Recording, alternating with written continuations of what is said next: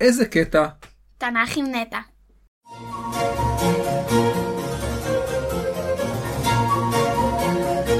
איזה קטע? תנ"ך עם נטע.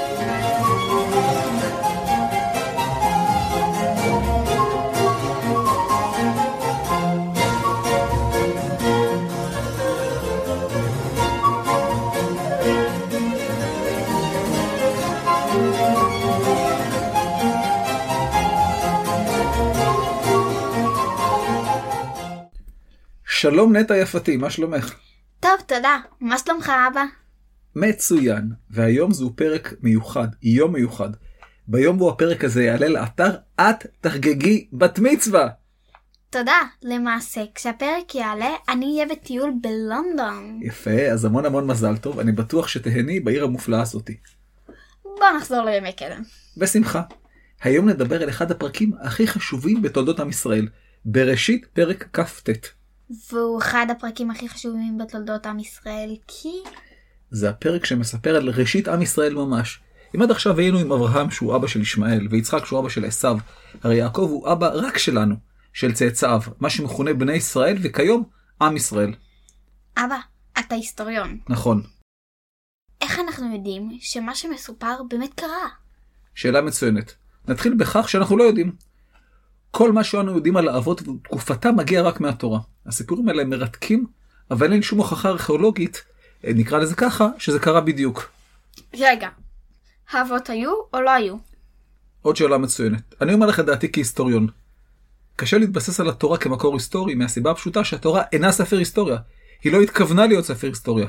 התורה, והתנ"ך בכלל, הוא ספר אמוני ערכי. התורה משתמשת בהיסטוריה על מנת להעביר מסר כלשהו, אבל ההיסטוריה היא משנית ולא העיקר. ואומרי זאת, אני יכול רק לומר שמחברי התורה יצרו סיפור היסטורי שלם על האבות המייסדים של עם ישראל. איך הדברים קרו ממש, אינני יודע. מבחינתי, די לי שאז לפני כמה דורות, המון דורות אפילו, מישהו מאבותינו החליט שזה סיפור שעליו הוא רוצה לגדל את ילדי ישראל. ולמנת להתייחס לסיפור הזה כחשוב. זה לא באמת משנה מה קרה באמת, אלא כיצד דורות מאוחרים, כולל אנחנו, תופסים את הסיפור הזה. מה המחקר ההיסטורי אומר וכולי, זה כבר שייך לאקדמיה, לאוניברסיטה, לא לפה.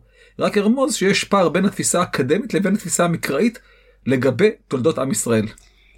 איזו הקדמה, שניגש לפרק? בשמחה. כזכור, יעקב ברח מבאר שבע לחרן, ובפרק שעבר, הוא חלם חלום בבית אל. אמת. שימי לב. וישא יעקב רגליו וילך ארצה בני קדם. וירא והנה באר בשדה. והנה שם שלושה עדרי צאן רובצים עליה. כי מן הבאר ההיא ישקו העדרים. והאבן גדולה על פי הבאר. ונאספו שם כל העדרים, וגללו את האבן מעל פי הבאר, והשקו את הצאן, והשיבו את האבן על פי הבאר למקומה. לפני שתשאל, אני אומר לך מה הבנתי. יעקב הלך לארץ בני קדם, נשא את רגליו. איזה ביטוי יפה. ראה באר ולידה שלושה עדרי צאן. ולידה.